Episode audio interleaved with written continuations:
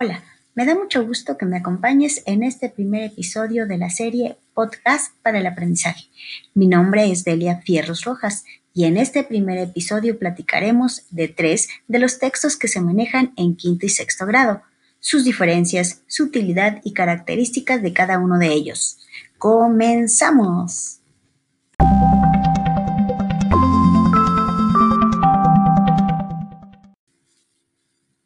Existen varios tipos de texto, los cuales tienen diferentes características dependiendo de la función que desempeñan, es decir, lo que el autor pretende lograr con su texto. En este episodio hablaremos del texto expositivo, texto argumentativo y el texto narrativo. Iniciemos con el texto expositivo. Es en el que se presentan de forma neutral y objetiva determinados hechos o realidades. Podríamos decir que es aquel que se utiliza con el fin de aclarar o presentar el significado de una palabra o de un texto.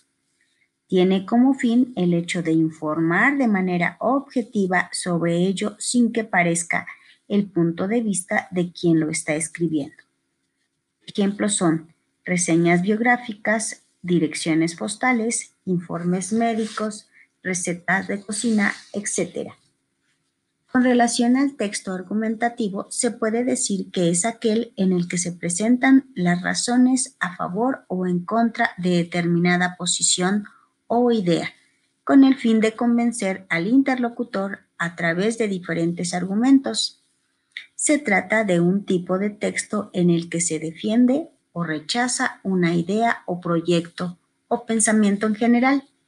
El objetivo es llegar a convencer a quien lo lee de que los argumentos de quien escribe ese texto son los más válidos y que se trata de quien tiene la razón al respecto.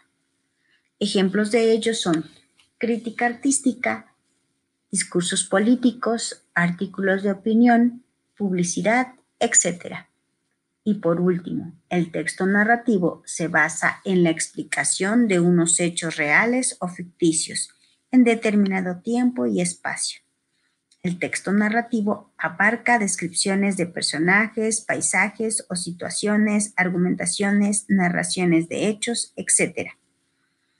La estructura normal del texto narrativo es la siguiente. La introducción, el nudo y el desenlace. Ejemplos. La Odisea, Harry Potter y la piedra filosofal, El viejo y el mar, etc.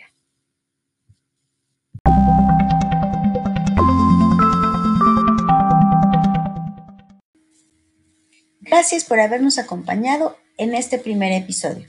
Recuerda que encontrarás algunos enlaces en las notas del podcast hacia sitios de interés y recursos adicionales.